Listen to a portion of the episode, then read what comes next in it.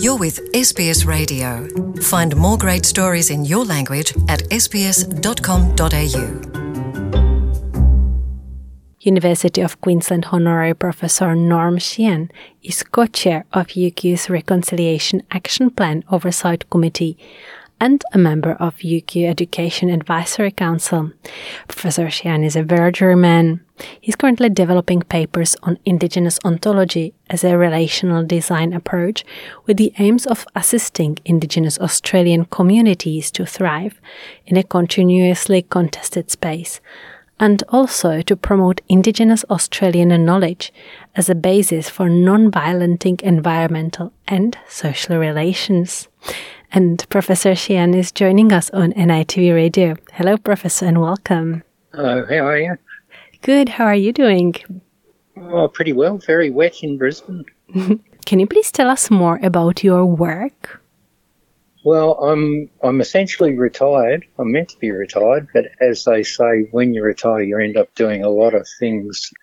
I work with the university um, on an honorary basis as a professor, but I also am on a number of committees, including the, the Vice Chancellor's Reconciliation Oversight Committee. So, uh, yeah, it's busy, but it's really good work that's happening there. Mm-hmm. You're a co-chair of the university's Reconciliation Action Plan Oversight Committee. We will talk about the reconciliation and the events uh, later, but what else is the committee currently doing? Well, reconciliation uh, action plans, difficult things for Australian institutions to take on because essentially all Australian institutions are colonial institutions. They have a colonial infrastructure and legacy that they have to deal with. So um, reconciliation action plans are challenging and the aim of them essentially is to change the ethical basis for conduct within uh, an organisation so that Aboriginal people and the past are recognised and truthfully recognised by the institutions. So it's a difficult thing for people to go through, but it's absolutely essential. And of course, nowhere near as difficult as Aboriginal people have had over the last couple of hundred years. Hmm. hmm. Let's look now at the Reconciliation National Reconciliation Week and the events. So this year calendars is very busy. So what is happening? The main things there's been a, a book sale, the um, alumnus book sale. Uh, there's an opening or launch of the reconciliation at the university is being conducted and opening address by uh, Professor Jackie Huggins, Auntie Professor Jackie Huggins, who's uh, a long-term colleague of mine. Years back, we worked together at UQ, and she's a person who's leading a lot of reconciliation in Australia. A wonderful thinker. Um, she's just relaunched her book, and she's doing teaching and speaking events all around the country. So um, wonderful to have her launched the Reconciliation Week in, in Queensland. One of the great things about what's happening here is uh, we, we have good leadership with uh, Professor Deborah Terry, who's conducted um, reconciliation action plans in other universities with success. And we're looking at this year becoming an extended reconciliation action plan which means building our plan out into the community and actually doing positive things with the community rather than for the community. In Brisbane, there's numerous community groups and community events happening in partnership with the university. So, um, too many to list, but if you go online and look at the look at the program, it's really amazing, an amazing program. Hmm, that kind of answers my second or my next question. Is it just for the students or can really anyone come?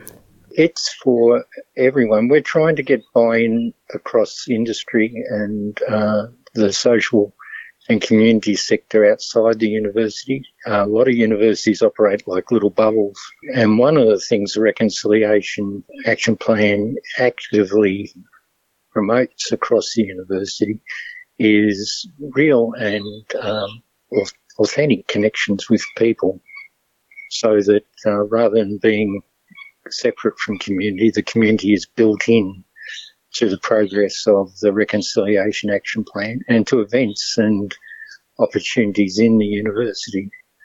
Um, they, they, they range from, you know, uh, the, the dance nights and celebration events to events like opening uh, collections, Aboriginal collections in the Duhok Library and other things that are more academically based, but quite amazing to go and see works of senior Aboriginal people that have been collected by the university. So full range of stuff that's um, interesting across the board.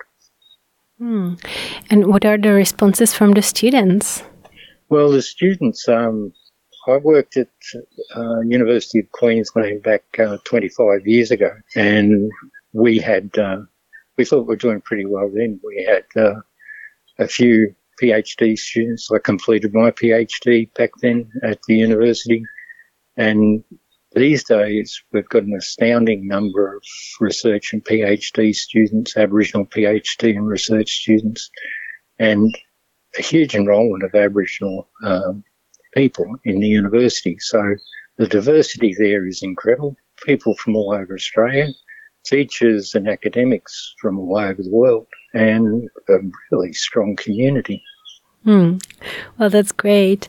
And uh, this year's theme of the National Reconciliation Week is Be Brave, Make Change.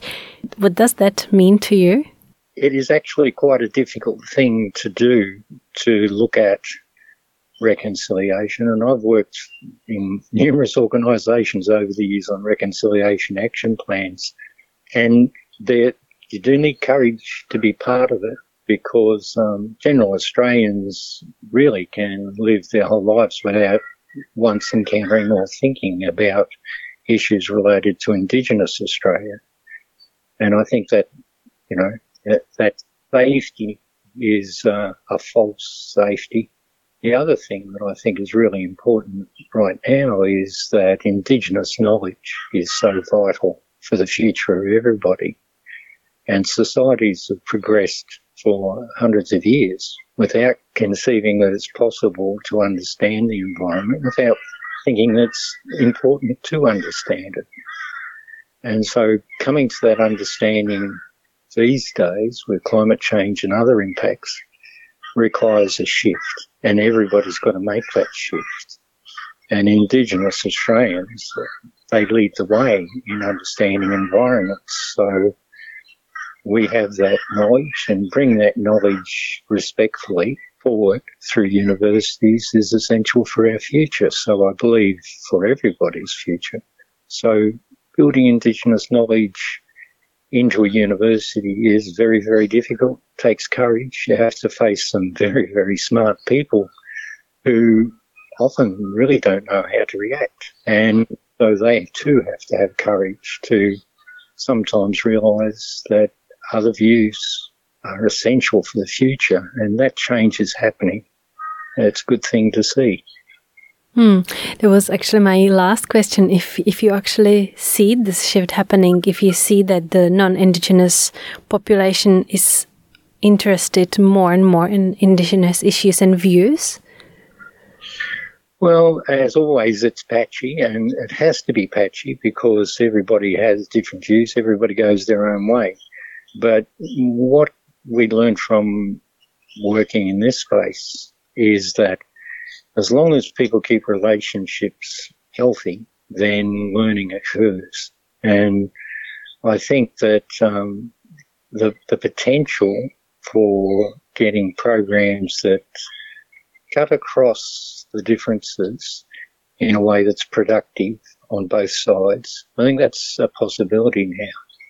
So um, respecting Indigenous knowledge and also respecting that coming to understand the role of Indigenous knowledge um, requires a different approach. It requires people to listen and be authentically respectful and do things in a way that is not familiar to the culture of Western Europe in particular.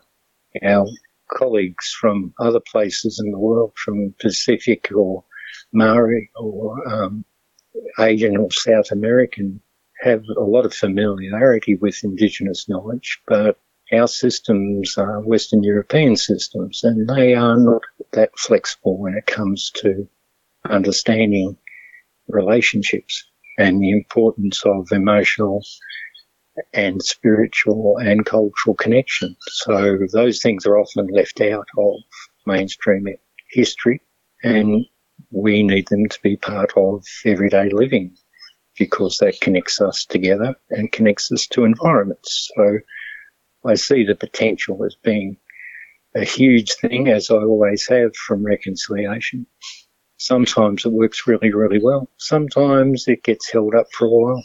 But the idea is we just keep grinding it through so that more and more people understand that um, the way we live together is vital for environments. Hmm. Well, thank you so much, Professor. It's, it was really inspiring talking to you. Thank you. That was University of Queensland Honorary Professor Norm Sheehan, who is a co-chair of UQ's Reconciliation Action Plan Oversight Committee. Thank you, Professor. Thank you. Want to hear more stories like this? Listen on Apple Podcasts, Google Podcasts, Spotify, or wherever you get your podcasts from.